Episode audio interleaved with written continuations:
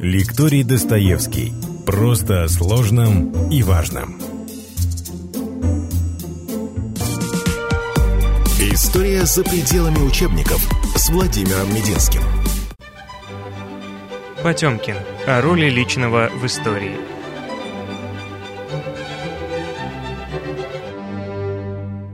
Добрый день, э, дорогие друзья. Сегодня мы немного отвлечемся от рассказа об императорах и императрицах и поговорим о одном из ярчайших деятелей XVII века и вообще, наверное, всей нашей отечественной истории, человеке крайне необычном, интересном, противоречивом, одаренном, достигшем немыслимых высот, сложной необычной судьбы – Человек, о котором все мы что-то слышали, потому что его имя пошло в устойчивое выражение в идиомы, потемкинские деревни, броненосец Потемкин. Но детали жизни которого мы знаем очень мало. Конечно, будем говорить о Григории Потемкине, фаворите, сподвижнике Екатерины II, фигуре очень многогранной. Итак, Григорий Потемкин – светлейший князь. Участвовал в дворцовом перевороте, возведшем на трон Екатерину II. Храбро воевал в одной русско-турецкой войне – и успешно командовал армией в другой. Инициатор присоединения к России Крыма, Кубани. Кубань – это Краснодарский край современный. И современных южных областей Украины, того, что называлось всегда Новороссией. Создатель Черноморского флота. Наряду с Суворовым и Румянцевым один из лучших полководцев Золотого века Екатерины. Кстати, последняя ипостась, увы, незаслуженно забыта. И все это за очень короткую жизнь. Все это за 50 с небольшим лет. Монументальная фигура отечественной истории. При этом, конечно, фигура не забытая, но ставшая в полном смысле этого слова на протяжении долгого времени жертвой самого настоящего черного пиара, поскольку наши представления о Потемкине и реальная его роль в русской истории – это две большие разницы. Факты его жизни известны хорошо, я не буду превращать наш рассказ в перечень хронологии фактов событий, постараемся сконцентрироваться поначалу на его личных, человеческих, если угодно, бытовых качествах. Сегодня это будет разговор о роли личного в истории.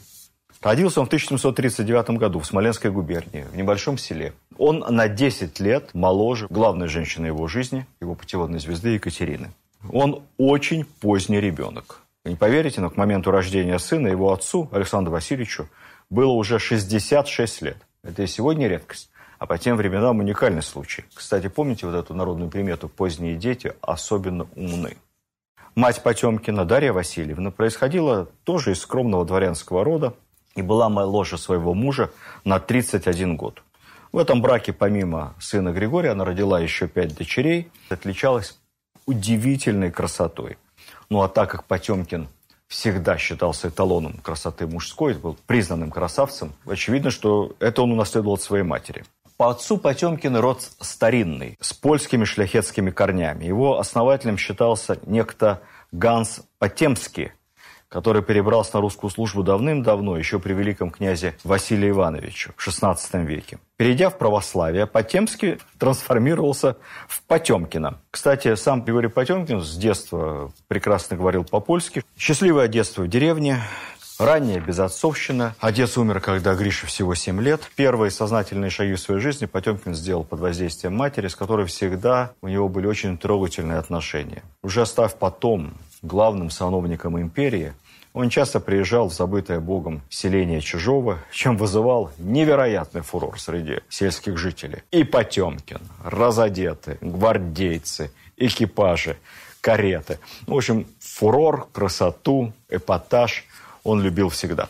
Его мама прожила долгую жизнь, доживя до 76 лет, была принята Екатериной неоднократно. Императрица подарила ей дом на Причистенке, то самое место, где сейчас самая дорогая в Москве недвижимость. Она и тогда была там недешевая. Пожаловала ее в статсдамы, и, в общем, до конца своей жизни мама Потемкина пользовалась особым расположением императрицы. Часто ей Екатерина посылала от себя лично уже разного рода приветы, письма и дорогие подарки. С раннего детства Потемкин проявляет удивительное честолюбие и любознательность. Он учится грамоте у сельского дьячка, потом в какой-то сельской школе, потом он едет в Москву вместе с матерью, учится в частном пансионе в немецкой Слободе, затем поступает в гимназию при Московском университете и непосредственно в сам Московский университет в 16 лет, то есть вполне тот возраст, который сейчас выпускники школы могут поступить в университет. Обращаю внимание, это самый первый курс и первый набор студентов Московского университета. Там Потемкин сошелся с Денисом Фанвизиным, будущим прославленным автором «Недоросля». Денис его немного помоложе. Тогда набирали студенты не по возрасту, то есть можно было поступить и в 14 лет на первый курс, и в 25 лет. Ну вот что интересно, Потемкин, несмотря на всю свою там, невероятную карьеру, так до конца жизни остался с Денисом Фанвизиным друзьями. И вообще отмечу, Потемкин умел дружить и умел сохранять дружбу. Потемкин, будучи молодым офицером в Петербурге, все время жил в долг, денег ему не хватало. Ну так в долг жили и все, и многие э, небогатые офицеры. Они кредитовались, э, покупая себе какие-то товары, они все время брали товар в кредит. Ну, гвардейец он обычно отдает деньги, поэтому этот кредит ему активно отпускали. И вот недалеко от коногвардейского полка находилась лавка некого торговца по фамилии Яковкин. Вот Яковкин давал, давал, давал в долг, потом запутался, потом сам стал брать товар в долг. В общем, короче, обанкротился. Обанкротился, а векселей, подписанных бумагами, у него не было. И его заподозрили не без оснований. Заподозрили, как бы сейчас сказали, в умышленном банкротстве. В мнимом умышленном банкротстве. Был суд. Суд признал его несостоятельным должником, конфисковал все остатки его товара – и, э, ну, поскольку в тюрьму тогда э, в долговую яму не сажали, его забрили, хотя он был уже в довольно зрелом возрасте, забрили куда-то служить в солдаты. Сын его, будучи его помощником в лавке, сбежал от суда, где-то там спрятался и в какой-то там рязанской глуши работал половым, то есть официантом в трактире. Прошло довольно много лет. Поручик Потемкин стал вельможей номер один.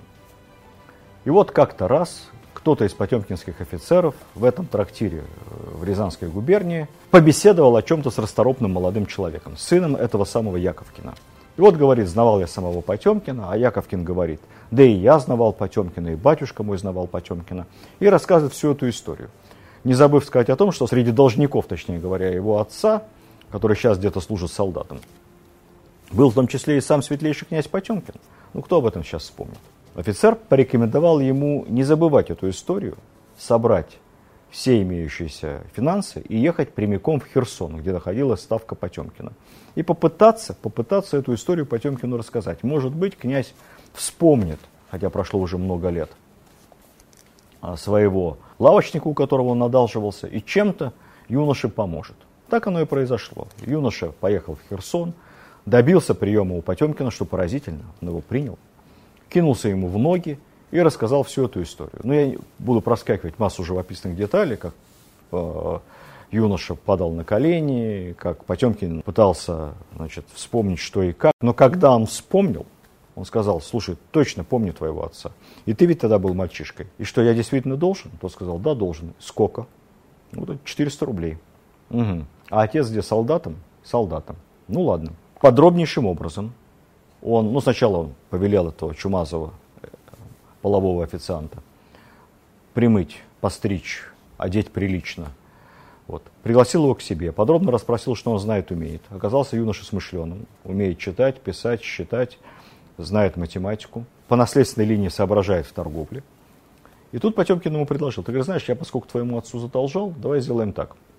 То есть он ему не денег дал, не рыбу подарил, удочку – Давай сделаем так. У меня тут поставщик проворовался, который снабжает продуктами все лазареты в моей армии, то есть военные госпитали. Ты же в этом соображаешь? Назначаю тебя поставщиком госпиталей э, Южной армии. А отца твоего отправил соответствующую записку. Он не мог его из солдат вызвать, но он мог его попросить повысить в чине. Он написал записку командиру полка, что он обратил внимание на этого толкового солдата и по возможности его поддержал. Прошло несколько лет. Сын Яковкин становится богатым купцом, служит честно, э, поставщиком э, госпиталей Южной армии. Отец постепенно растет в чинах солдат, капрал, унтер-офицер. Дослуживается до младшего офицерского чина. Это позволяет ему выйти в отставку, уехать в деревню, купить себе там дом. Сынок затем покупает ему целое имение – вот. Естественно, Потемкин благодетель. Через некоторое время сын раскрутился до такой степени, что стал покупать э, так называемые винные откупа, то есть право эксклюзивной поставки спиртного на определенных территориях. И ему казна задолжала довольно длительный период. Ну, так бывает, бюджет должен коммерсанту. Должен был, видимо, довольно много, потому что на каком-то этапе сын приехал и пожаловался Потемкину Светлейшему, что разорят опять по второму разу, бюджет со мной не расплачивается. Потемкин написал поручение Просьба разобраться и по возможности все-таки расплатиться с добросовестным предпринимателем. Через некоторое время Потемкин получает отписку откуда-то из коллегии, что, мол, на основании пункта такого-то, рескрипта такого-то, ничего, мы должны и дальше и подождет, короче, подождет, не, пер, не первый такой. Вот. Потемкин приходит в бешенство и пишет, он же поэт у нас, он пишет стихотворение такое короткое, из двух строчек, первое, которое опубликовано. Она звучит так. Я, Яковкину деньги отдать, а все остальное нецензурно. Лично, собственноручно. Яковкину деньги отдали. Записка эта попала во многие воспоминания, но нигде ни разу не была напечатана. Додумайте сами. Но так, мог Потемкин. Умел дружить и добрые дела помнил. В университете Потемкин демонстрирует удивительнейшие совершенно способности к гуманитарным наукам. Он прекрасно учит латинский, греческий язык, богословие, философию. Великолепно знает немецкий. Он увлекался поэзией. Кстати, писал довольно неплохие стихи, которым сам, что редкость для поэтов, был весьма самокритичен. Через год обучения за успехи в науках Потемкин удостоен золотой медали. А еще через год в числе 12 лучших студентов прибывает в Санкт-Петербург по приглашению того самого покровителя наук, о котором мы говорили с вами в прошлых лекциях, елизаветинского фаворита и шефа Московского университета Ивана Шувалова. Иван Шувалов представляет его самой императрице Елизавете. Вот тут интересно, что одновременно с поступлением в университет Потемкина записывают и в лейб-гвардии конный полк, рейтаром. Рейтар – это рыцарь по-нашему. Рыцарь, ну, то есть, как бы сейчас сказали, конник буденовец. Не офицерская, солдатская должность в хорошем гвардейском полку. Чтобы попасть туда, Потемкину пришлось его маме включить все свои связи. И вот он числится в рейтарском полку в 16, 17, 18 лет, а учится при этом в Москве в университете. Швалов при этом, побеседовав с Потемкиным, был настолько поражен его знанием греческого языка и вопросов богословия, что произвел Потемкина сразу в следующий чин. То есть он там стал как бы не рядовым конником. Это вообще редко. Это было послужить несколько лет было. А для студента-второкурсника случай уникальный. В годы обучения Потемкин пристрастился к чтению. И эту полезнейшую привычку, которая очень объединяла его с будущей возлюбленной Екатериной, это тоже, как вы знаете, без книг не мыслила и дня, эту привычку Потемкин пронесет через всю свою жизнь. Он все время и везде читает. Я много раз читал разные воспоминания о Потемкине, отзывы. И вот каждый из людей, который его знал, отмечал, что Потемкин с книгой не расставался нигде. Вот он едет на фронт возглавлять армию, с ним чемоданы книг. Кое-кто даже писал, что Потемкин, будучи фельдмаршалом и главнокомандующим Южной армии России, возил с собой 12 вазов книг. Рост Потемкина, ну, по разным сравнительным оценкам, от 185 сантиметров до 2 метров косая сажень в плечах, прекрасное сложение. Он очень мужественный в свои там 20, 25, 30 лет. Такая классическая офицерская красота. Удивительной силы человек. Говорят, он даже немного стеснялся своей силы, потому что ну, он мог, например, сесть на кресло, облокотиться, и это кресло ломалось. Взять в руки стеклянный бокал и двумя пальцами его так тук он лопался. Что интересно, Потемкин обладал феноменальной памятью. Прочитает две страницы текста, на спор повторит по памяти. Такая фотографическая память, которую у нас учат специально в разведшколах. И не всегда удачно. При этом он был то, что называется широким эрудитом, то есть знал все обо всем. Может быть, его знания носили бессистемный характер, но все-таки золотая медаль после первых лет обучения в Московском университете, один из самых лучших студентов. Поэтому смешно почитать советские учебники, где Потемкин называли необразованным лентяем. Его предки занимали разные должности, довольно высокие, были послами при иностранных дворах, но все-таки это не очень богатые люди по тем меркам. Сам Потемкин на момент поступления на службу писал, что у него 420, по-моему, или 430 душ крепостных. Ну, чуть больше, чем у Пушкина. Денег ему всегда не хватало. Из имения посылали мало, он все время брал деньги в долг, э, при этом совершенно не будучи склонным никаким азартным играм. А вот учиться в университете в те время для дворян было не принято. Потемкин – это исключение. Э, кто учился вместе с Потемкиным в университете? Это такие же бедные дворяне, как он, это дети купцов, это даже дети мещан и каких-то там мастеровых. Потому что учиться – это не дворянское дело. Дворянское дело – это служить, воевать, тусоваться при дворе. Фанвизин-то потом в недоросли именно об этом и напишет. Митрофанушка, он же тоже из такой же средней дворянской семьи. Для него учеба – это надругательство над, над его принципами. Когда Александр I спустя некоторое время примет специальный эдикт, а, который обяжет всех претендентов на высшие государственные должности или предъявить университетский диплом, или сдать специальный экзамен, объем знаний сопоставимых с университетскими, это вызовет страшное раздражение в дворянстве. Зачем? Вернемся к Потемкину. Потемкин начал параллельно серьезно изучать богословие, даже подумывая о духовной карьере. На каком-то этапе Потемкин захотел уйти из э, студентов и лейб-гвардейцев в духовенство. Был очень переменчив в своем характере. То, что у него на протяжении всей своей жизни приступы невероятной энергии, мог работать круглые сутки, маршировать, а потом неделями валяться на диване, курить трубку, расхаживать в халате и читать книги. Это вот такой психотип действительно для Потемкина был характерен. То хочу учиться, то надоело учиться, пойду-ка я в монахи. Ну, монахи потом, слава богу, не пошел. Слава богу для России. Через несколько лет его исключают из Московского университета за ленность и нехождение в классы. Все просто надоело учиться.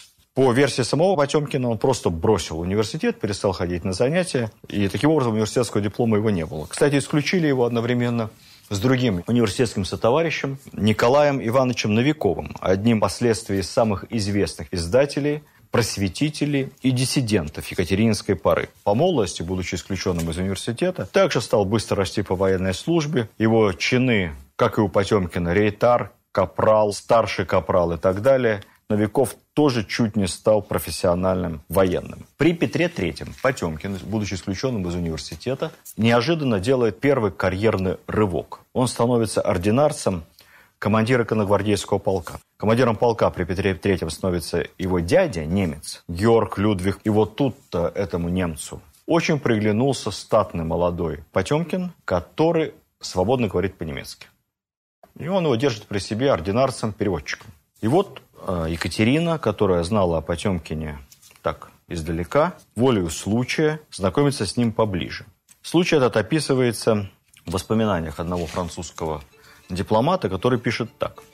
Однажды на параде Екатерина держала в руках шпагу, и ей понадобился темляк, ремешок, который прикрепляется к эфесу холодного оружия, и часто им обматывают руку, чтобы просто не выронить холодное оружие, либо во время боя, либо во время каких-то упражнений. Разворачивается, нет ли у кого темляка. Рядом оказался Потемкин, который подъехал и отдал ей свой темляк. Далее Потемкин, поклонившись, хочет удалиться, но его лошадь, приученная к строю, заупрямилась и не захотела отойти от коня государыни. Екатерина заметила это, улыбнулась и обратила внимание на молодого офицера, который против воли стоял подле нее. Потом она заговорила с ним – он ей понравился своей наружностью, осанкой, ловкостью и остроумными ответами. В конногвардейском полку на момент переворота сторонников Екатерины практически не было. Из унтер-офицеров таковых нашлось только два. Это сам Потемкин и старший его чином секунд-ротмистр Хитрово. Но в момент переворота именно Потемкин и Хитрово произносят какую-то страстную речь перед конногвардейцами, и им удалось, несмотря на протесты старших командиров, вывести полк и присягнуть его Екатерине за что Потемкин затем и был после переворота произведен сразу в подпоручике по рекомендации Орлова. Екатерина в представлении зачеркивает подпоручик, пишет поручик. Таким образом, он перепрыгивает через два чина, получает в качестве награды 400 душ крепостных крестьян, первый придворный чин камер юнкера. Ну, кстати сказать, это на фоне самих братьев Орловых ничто, пыль. А, то есть он был одним из многих. А тот самый Хитрово, который был вторым офицером, вместе с Потемкиным, вывевшим за Екатерину коногвардейцев, он получил 800 душ. Потемкин служит в гвардии, Потемкин знаком Екатерине, но лично с ней не общается. Он активно участвует в перевороте, но он лишь один из многих участников. Екатерина его знает, и все. Кстати, примерно в это же время Потемкин неожиданно лишился глаза. Как это произошло? Есть история романтическая, связанная с тем, что якобы Потемкин тогда уже приглянулся Екатерине, она оказывала ему знаки внимания, он добивался ее расположения. Его взревновали братья Орловы, заманили в бильярдную. Орловы тоже были не слабые ребята, и они его страшно избили. Но в действительности ситуация была совсем другой. Потемкин простудился. Он простудился, заболел какой-то горячкой, ему потребовалось лечение, и вот он, ну, как и все гвардейцы той поры, относясь с пренебрежением к официальной медицине, богатыри не болеют, решил воспользоваться услугами какого-то знахаря. Его даже сохранилось имя, некого Ерофеича, народного целителя. Судя по всему, откровенного шарлатана. Ерофеич до этого был известен тем, что подчел гвардейцев какой-то особой лечебной настойкой, ну, типа водки на травах, от которого гвардейцам легчало. На этот раз Ерофеич сказал, простудились, ерунда, изготовил опять какую-то настойку тряпкой, вымоченной в этой настойке, замотал Потемкину голову. Ну, естественно, Потемкин почувствовал ночью страшнейший жар и боль, проснулся, сковырнул себе эту тряпку и увидел, что у него буквально опух глаз, на нем обнаружился волдырь, ячмень, нарост. Ну и решил этот нарост сковырнуть. По воспоминаниям, чуть ли не булавкой. Как-то сковырнул он его очень неудачно, глаз, слава богу, не вытек, но видеть перестал. Он, конечно, впал после этого в страшнейшую депрессию, отрастил бороду, длинные волосы, опять задумался о том, что ему надо уйти в монахи, но постепенно отошел. Потемкин продолжает служить в гвардии, он в команде, он растет, он получает даже должность через год помощника оберпрокурора Синода. Когда Екатерина соберет уложенную комиссию, такой предпарламент, Екатерина опять назначает Потемкина опекать иноверцев, мусульман, буддистов и евреев – то есть Потемкин оказался причастен к становлению нашей страны как многоконфессиональной державы. Он действительно очень любил богословские споры, много читал, разбирался в богословии. И, видимо, эту его черту Екатерина заметила. Время течет, взрывной карьеры у Потемкина нет. 1768 год, Потемкину 29 лет, и он записывается добровольцем, как тогда называли, волонтиром, на русско-турецкую войну. Записывается в чине поручика, старшего лейтенанта гвардии. Вряд ли вообще Екатерина обращала на него тогда особое внимание. Потом, через несколько лет, она разрешила ему писать ей напрямую. Постепенно, через письма, Потемкин и обаял Екатерину в эпистолярном жанре. Потемкин много участвует в боях, причем в самых ключевых эпизодах кампании. Он отбивал атаку на Факшаны, он сражался с турками на реке Ларго – он сам командует крупными воинскими подразделениями. Например, один только эпизод расскажу вам. Январь 1770 года, Потемкину 31 год, он командует бригадой. Две с половиной тысячи солдат, артиллеристов и казаков, которая напарывается на значительно превосходящий численно отряд турок. Местность неудобная, сильно пересеченная. Ну, что делать в такой ситуации? Устав предписывает построиться в несколько линий и отстреливаться. Потемкин прекрасно понимает, что его обойдут с флангов, у турок хорошая конница, ну, просто возьмут в кольцо и порубят. Второй вариант – встать в каре четырехугольником, поместить внутрь пехоты обоз, поместить внутрь пехоты всю имеющуюся кавалерию, потому что ее мало, помещая ее внутрь, мы автоматически теряем преимущество кавалерии, и как-то там пытаться отбиваться от турецкой конницы до тех пор, пока она не устанет. Потемкин действует вопреки уставу. Потемкин действует неожиданно. Потемкин действует так, как действовали римские полководцы. Может быть, его спасло здесь хорошее знание древней истории, увлечение военной историей. Учите военную историю, друзья мои. И он вспоминает манипулярный римский строй, когда легион, разбитый на когорты, выстраивал не одно каре, а множество малых каре, Тогда это было на расстоянии устной команды, что можно было прокричать, либо дать знак на перестроение. Выстраивались разные квадраты манипулы. Искусство полководца было манипулировать, манипулировать, то есть управлять движением этих манипул в зависимости от изменяющейся ситуации на поле боя. Потемкин на этой сложной пересеченной местности выстраивает несколько батальонных каре, выстраивает их на расстоянии выстрела эффективного одно от другого, турки не понимают, что им надо делать. Они атакуют, они просачиваются между этими каре, попадают все время под перекрестный огонь. Каждое из этих каре очень компактное и неприступное. Оно передвигается, оно маневрирует. Восемь раз Потемкин выдерживал атаки турок и с помощью такой маневренной и встречной обороны перешел потом в контрнаступление и полностью разбил турецкое войско. Эту идею оценил командующий армией Петр Румянцев который впоследствии уже всеми силами своей армии 30 тысяч человек, атаковал многократно превосходящую армию э, великого визиря, используя тот самый метод Потемкина.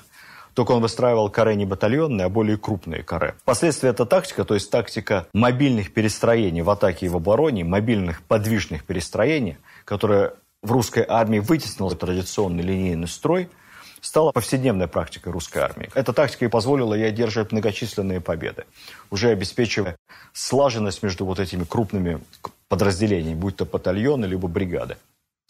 В советской историографии эту военную тактику стали называть Суворовской, хотя на самом деле первый ее применил Потемкин. И по чести назвать ее надо Потемкинской. Час Потемкина пробьет после отставки Григория Орлова. Это произойдет через несколько лет. Потемкину будет 34 года, Екатерина на 10 лет его старше. Но он на самом деле искренне восхищался и как императрица, и как женщина. Они находятся в переписке. Екатерина разрешит ему писать ей напрямую, и Потемкин будет буквально обволакивать ее своими письмами, как человек умный, изящный, остроумный. Его письма будут забавлять Екатерину. Она приглашает его в Петербург из армии. Есть даже историческая притча, что, приехав в Петербург, Потемкин шел по парадной лестнице Зимнего дворца и столкнулся там нос к носу с бывшим фаворитом, еще недавно всесильным Григорием Орловым. «Что нового в столице?» – якобы спросил Орлова Потемкин. «Да так, я спускаюсь, ты поднимаешься», – будто бы ответил Орлов. Но еще раз я подчеркну, дело не только в приятной внешности, даже не только в уме и образованности Потемкина. А современники отмечали, что он был необычайно приятным в общении человеком. Отличался редкостным остроумием, умением заставить улыбнуться и развеселить любую компанию. Это качество всегда во все времена приветствовалось правителями, которым надоедало, что их подданные в их присутствии излишне скованы. Собственно, любовные отношения Потемкина и Екатерины продолжались недолго, всего два с половиной года. Одни тоже отнюдь не были идиллическими. Как вспоминали, они часто бурно ссорились, потом также бурно мирились, но все-таки они оба были большими личностями. Впоследствии Потемкин поступил хитро, понимая, что он не может вечно быть при Екатерине, понимая, что он не может все время рассчитывать на ее благосклонность. Он попытался сохранить с ней доверительные отношения, но при этом контролировать тех новых фаворитов, которые оказывались в поле зрения Екатерины. Вообще есть даже мнение, что он этих самых этих фаворитов ей подбирал и рекомендовал. Соответственно, они были всем ему обязаны. Он был уверен в том, что они будут его слушаться – Екатерина тоже понимала, что эти фавориты всем обязаны Потемкину, это ее очень устраивало. Ее новые фавориты не занимались по-крупному государственными делами. Отношения строились в формате такого особого треугольника. Платонические уже отношения между Потемкиным и Екатериной, хотя в переписке она все время называет его мужем, любезным другом, мужем, любимым мужем и так далее. Он ее матушкой и прочее. Любовники живут в апартаментах рядом с покоями императрицы. Кстати сказать, ни один фаворит не имел права заходить к императрице без доклада. Без доклада к ней заходил только Потемкин, который, когда приезжал с фронта, с Крыма, э, с Молдавии, ну, он селился где-то рядом с апартаментами императрицы. Екатерина находится со своим очередным фаворитом. Раз, дверь распахивает, заходит Потемкин. Говорит, матушка, срочно служебное дело. Фаворит отправляется в приемную подождать, пока бывший, э, сильно бывший фаворит Потемкин с императрицей решает какие-то важные задачи. Он порешал эти задачи, говорит, заходи обратно, я поехал. Вплоть до самой смерти Потемкина. Одни обменивались постоянно письмами, э, они сохраняли взаимное уважение и самую искреннюю дружескую привязанность. По поводу их тайного брака. Есть э, свидетельства о том, что это бракосочетание действительно состоялось. То ли в 1974, то ли в 1775 году. Даже есть указания на то, в какой церкви. Есть новая церковь, построенная на том же самом месте, в центре Москвы, на Никитском бульваре. Роман Потемкина и Екатерины как будто бы закончился. Но на самом деле он не завершался никогда. Могли влюбляться, могли заводить себе любовников и любовниц, но их отношения между собой оставались для них важнее всего. С некоторой долей вероятности у Екатерины Потемкина была дочь, хотя эта версия и оспаривается некоторыми историками. Звали ее Елизавета Григорьевна Темкина. А раньше было правило у незаконных бастардов обрезать начало фамилии. То есть Темкина – это Потемкина без первых двух букв. Она родилась в июле 1775 года. По времени очень подходит. Именно в это время, по официальной версии, у Екатерины якобы случилось страшное расстройство желудка из-за немытых фруктов, вследствие чего она несколько дней не появлялась на людях. Есть известный портрет Владимира Боровиковского, где Елизавете Темкиной 22 года. Написан этот портрет уже, когда ни Потемкина, ни Екатерины не было в живых. Находится он сейчас в Третьяковской галерее. Если вы на этот портрет посмотрите, увидите, что эта девушка очень похожа и на Потемкину, и на Екатерину.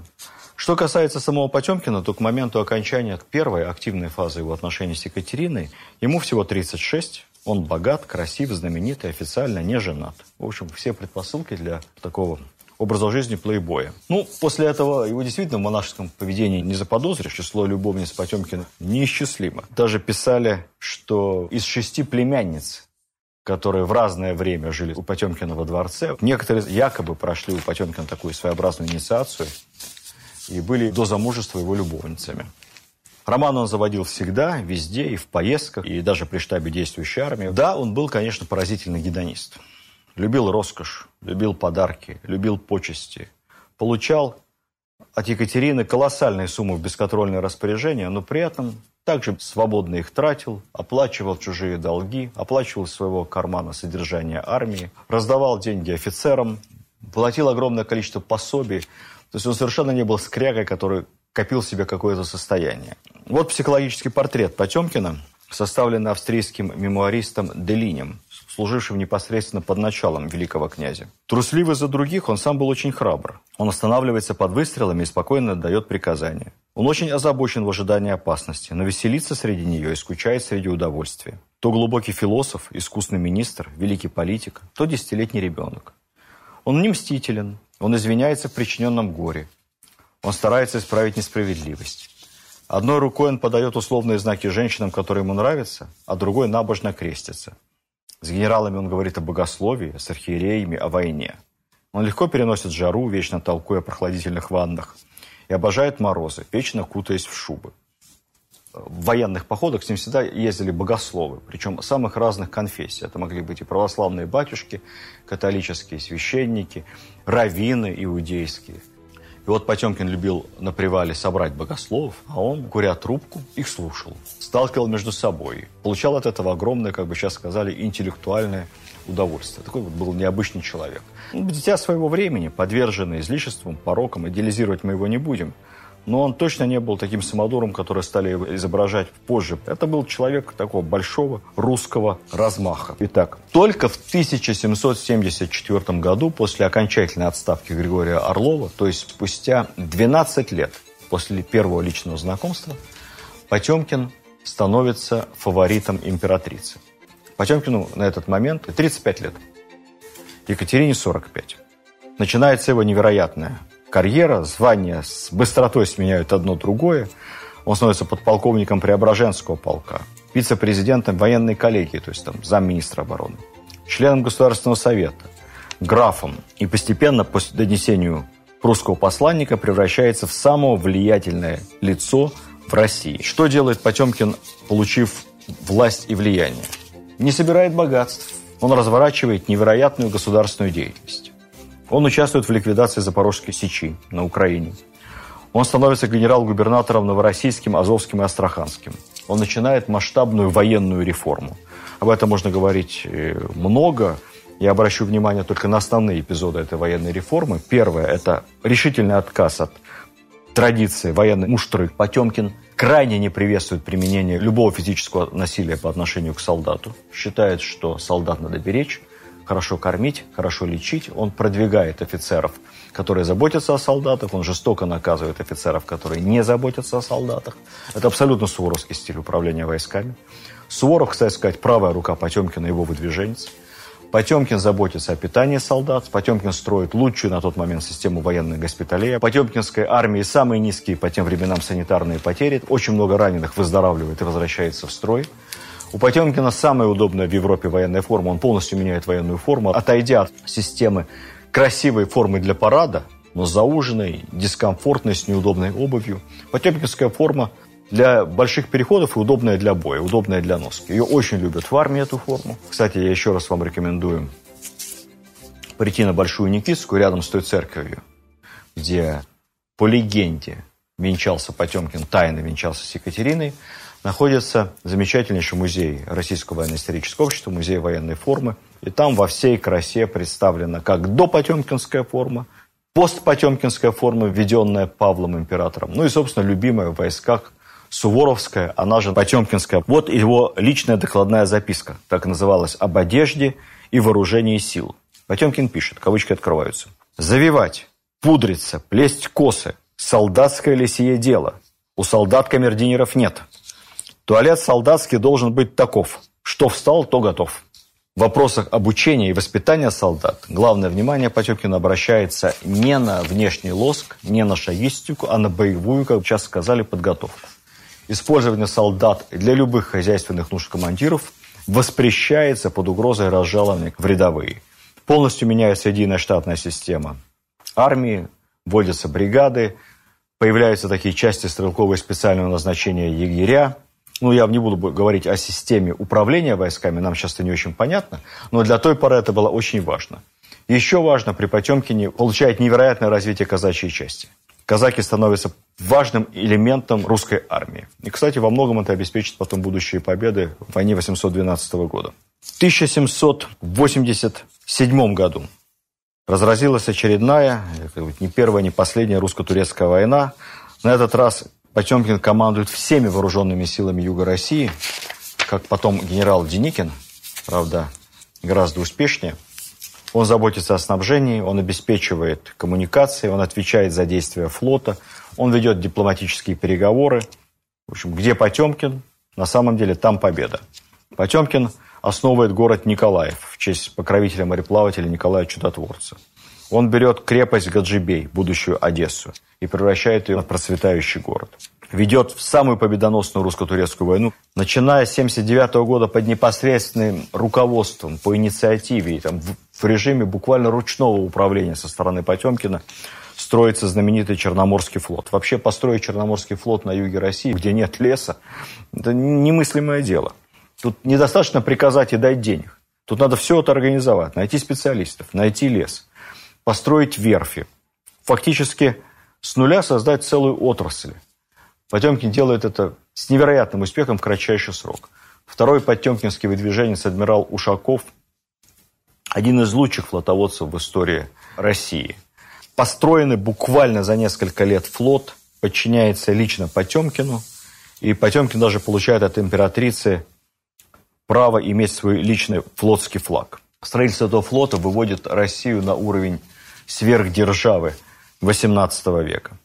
Потемкин не просто присоединяет к России Крым, как мы сейчас думаем. Нет. Он присоединяет к России все южные земли тогдашнего Крымского ханства и немного соседние. А это Приднестровье, если бы не было смерти Потемкина, вся Молдавия. Это южная часть Украины, Херсонская область, Николаевская область, это территория, которую назовут Новороссией. Это непосредственно Крымский полуостров, это непосредственно Кубань, современный Краснодарский край. Всеми этими территориями Россия обязана Потемкину. Потемкин лелеет грандиозный замысел. Он убеждает императрицу в возможности греческого проекта, возможности освободить Константинополь, создать империю на двух ногах – Петербург и Константинополь.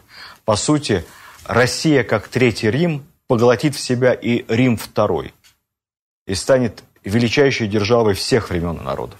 Я читал у Акунина описание этого периода. Здесь в нем больше говорит не историк, а диссидентствующий политик. Он так и при присоединении Крыма, так, с ехицей а вот по поводу планов Потемкина э, на Константинополь, называет это просто откровенно абсолютным политическим безумием. Это не так. В том контексте, в той политической обстановке это было абсолютно реально. С учетом французской революции, которая сильно отвлекла европейские державы от состояния дел вокруг России и на Балканах, у России были на тот момент все шансы продвинуться от Молдавии южнее, освободить территории южных славян. Не зря ведь Екатерина – назовет одного внука Александром, предрекая ему править в честь Александра Македонского Петербургом, а второй Константином, предполагая, что он будет править Константинополем. Я уверен, останься жив Потемкин и останься жива Екатерина, эти планы воплотились бы в жизнь. И опять же, это в тот момент совершенно не было безумием. Потемкин присоединяет все эти земли практически без войны. Да, он воюет с Турцией, но нет никакого сопротивления на этих территориях. Более того, присоединение Крыма потом акцептуется всеми европейскими державами и Турцией в том числе. Это дипломатический дар Потемкин. Потемкин организует невероятное благоустройство присоединенных территорий. Заброшенные земли распахиваются, переселяется огромное количество крестьян. Только в Крым с территории России переехало, задумайтесь над цифрой, 800 тысяч человек. Сейчас все население Крыма 2 миллиона.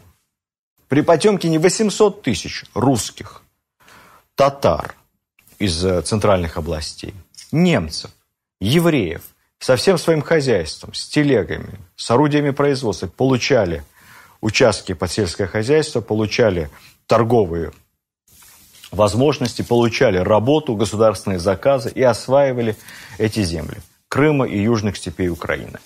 Количество городов, основанных и построенных Потемкиным, не поддается учету. Ну, возьмите тот же Севастополь, где на протяжении уже долгого времени почему-то не могут поставить памятник Потемкину. Кстати, вот не зря я об этом вспомнил, надо будет этим заняться в ближайшее время. Севастополь, место выбрано Суворовым. Именно он, будучи сухопутным полководцем, увидел эту фантастическую бухту. Он рассказал о ней Потемкину. Потемкин приехал, моментально оценив уникальность этого места – защищенность его для военного флота, принимает решение о строительстве здесь военно-морской базы и города. Мы всем обязаны Потемкин. Помимо Севастополя и Николаева, это Херсон, это современный Днепропетровск, то есть, простите, Днепр теперь, и многие-многие другие города и населенные пункты. В 1787 году императрица решает сама убедиться в том, как благоустраиваются земли, присоединенные Потемкиным, и предпринимает свое знаменитое путешествие в Крым. Она остается под огромным впечатлением от увиденного. Ее поражает крепость в Херсоне, но самое невероятное впечатление на нее производит демонстрация Потемкиным построенного Черноморского флота. Ну, сделано это как великий пиарщик, конечно, фантастически. Банкет во дворце, плотно закрытые шторы – в определенный момент заходит императрица, поднимается тост за ее здравие, шторы распахиваются, и она, и послы иностранные, которые ее сопровождали, она ехала с огромной делегацией и русских, и иностранцев, и все они выйдут выстроены на рейде, громадный, полностью оснащенный Черноморский флот, созданный с нуля. Высочайшим указом после этого посещения Потемкину жалуется титул князя Таврического, и теперь он светлейший князь Потемкин Таврический. Но удивительное дело. По-прежнему периодически на него накатывают приступы какой-то всепоглощающей хандры. В своем любимом халате он мог целыми неделями валяться на диване.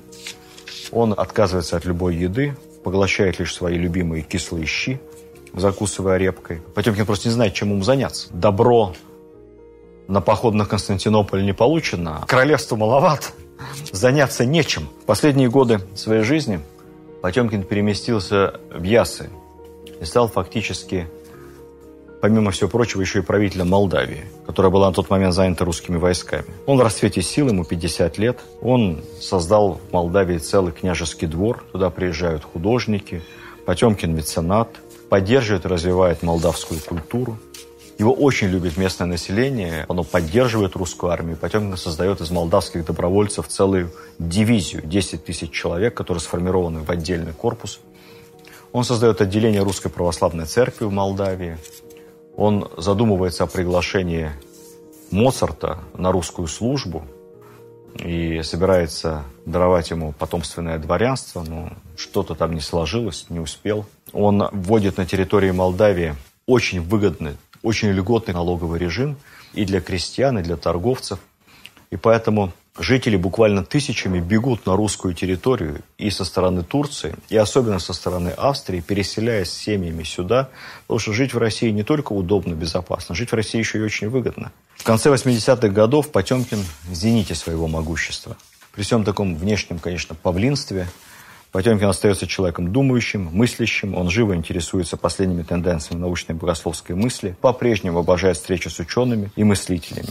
Отдельного разговора заслуживают отношения Потемкина с э, Александром Суворовым. Потемкин чрезвычайно оценил Суворова за военный талант и полностью разделял его внимательное отношение к русским солдатам. Суворов был почти на 10 лет старше, но Потемкин, конечно, многократным был старше его по должностям и по статусу. Их отношения были такими трогательно дружескими. И они даже как бы, друг друга постоянно подкалывали, как бы сейчас говорили. Ну, например, известно, что Суворов был очень набожным человеком и очень строго постился всегда. И вот когда во время обедов Суворов там постоянно говорил, я мясо не ем, я того не ем, я там молока не пью, только рыбки чуть-чуть. И Потемкин говорил, а, граф Суворов хочет въехать в рай верхом на осетре. Последние годы их отношения немного испортились, но не из-за того, что они чем-то друг друга не возлюбили. У Екатерины появился новый фаворит. Это был ее последний, самый неудачный из всех ее фаворитов.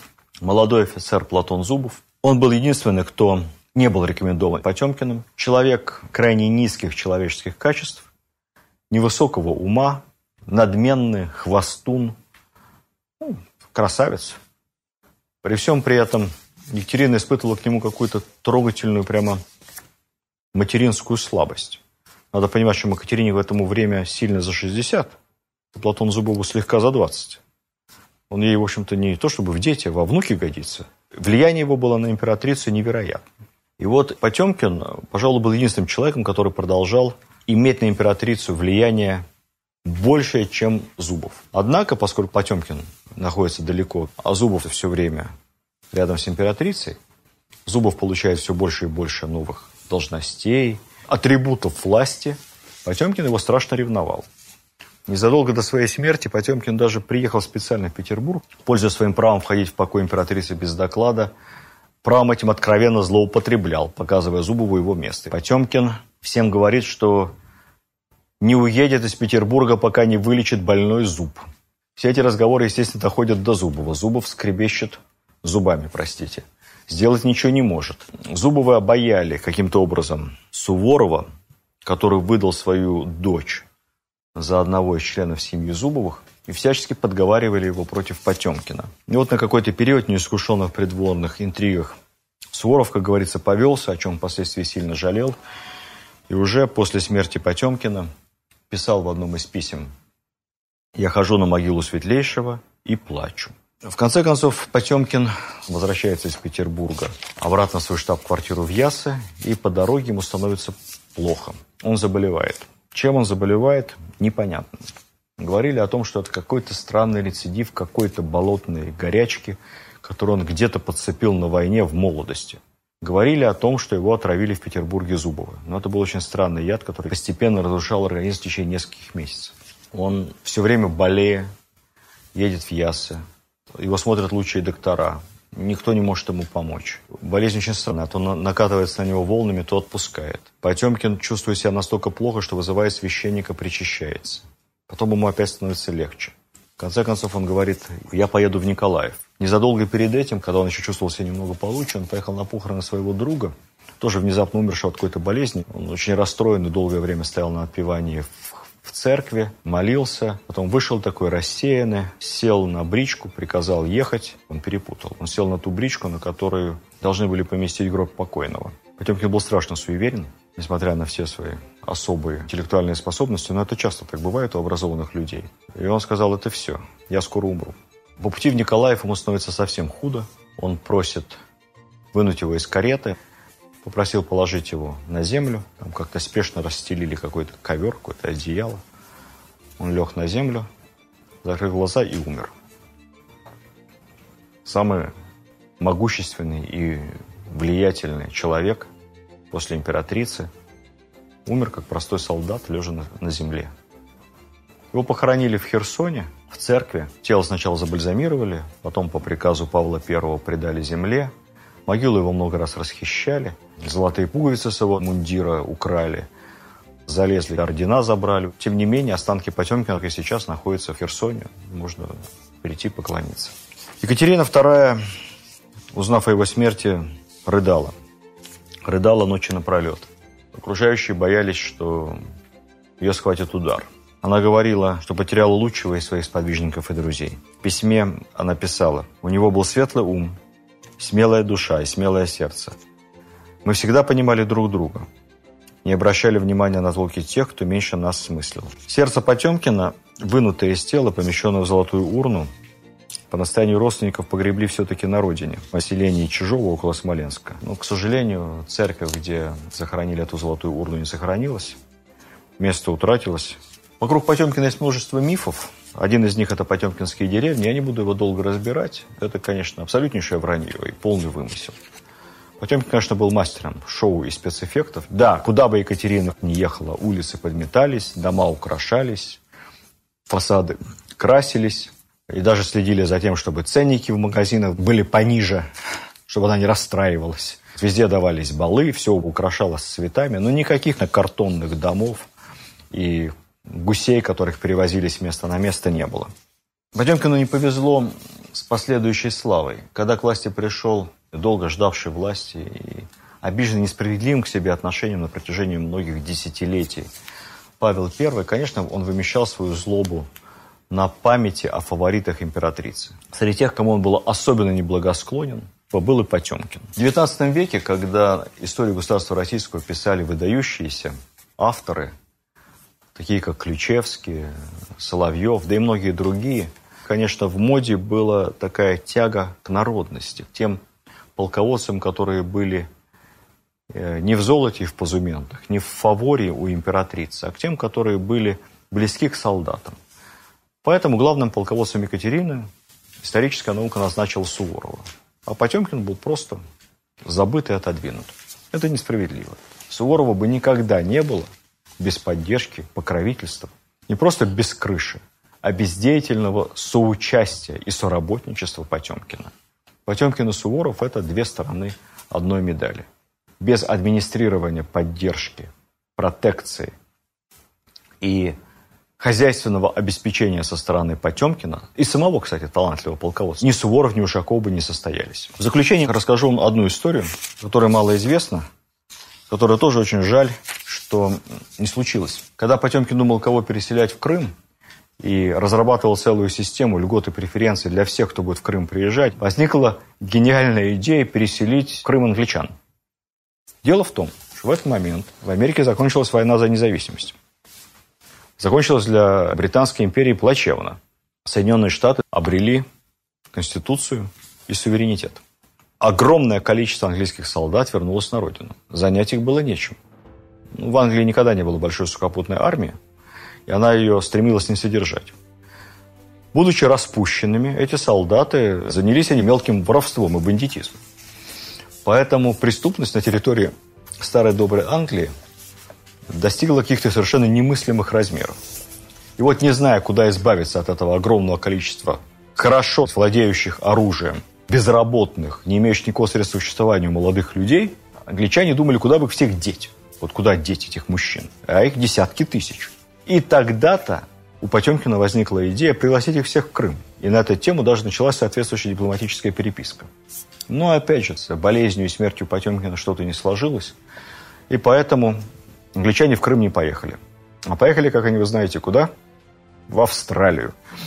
Австралия стала страной, говорящей по-английски. А так в Крыму тоже вполне мог бы быть английский язык. Была бы там прекрасная англоязычная российская земля. Мы помним Потемкина еще и по, конечно, замечательному фильму Эйзенштейна о броненосце Потемкине.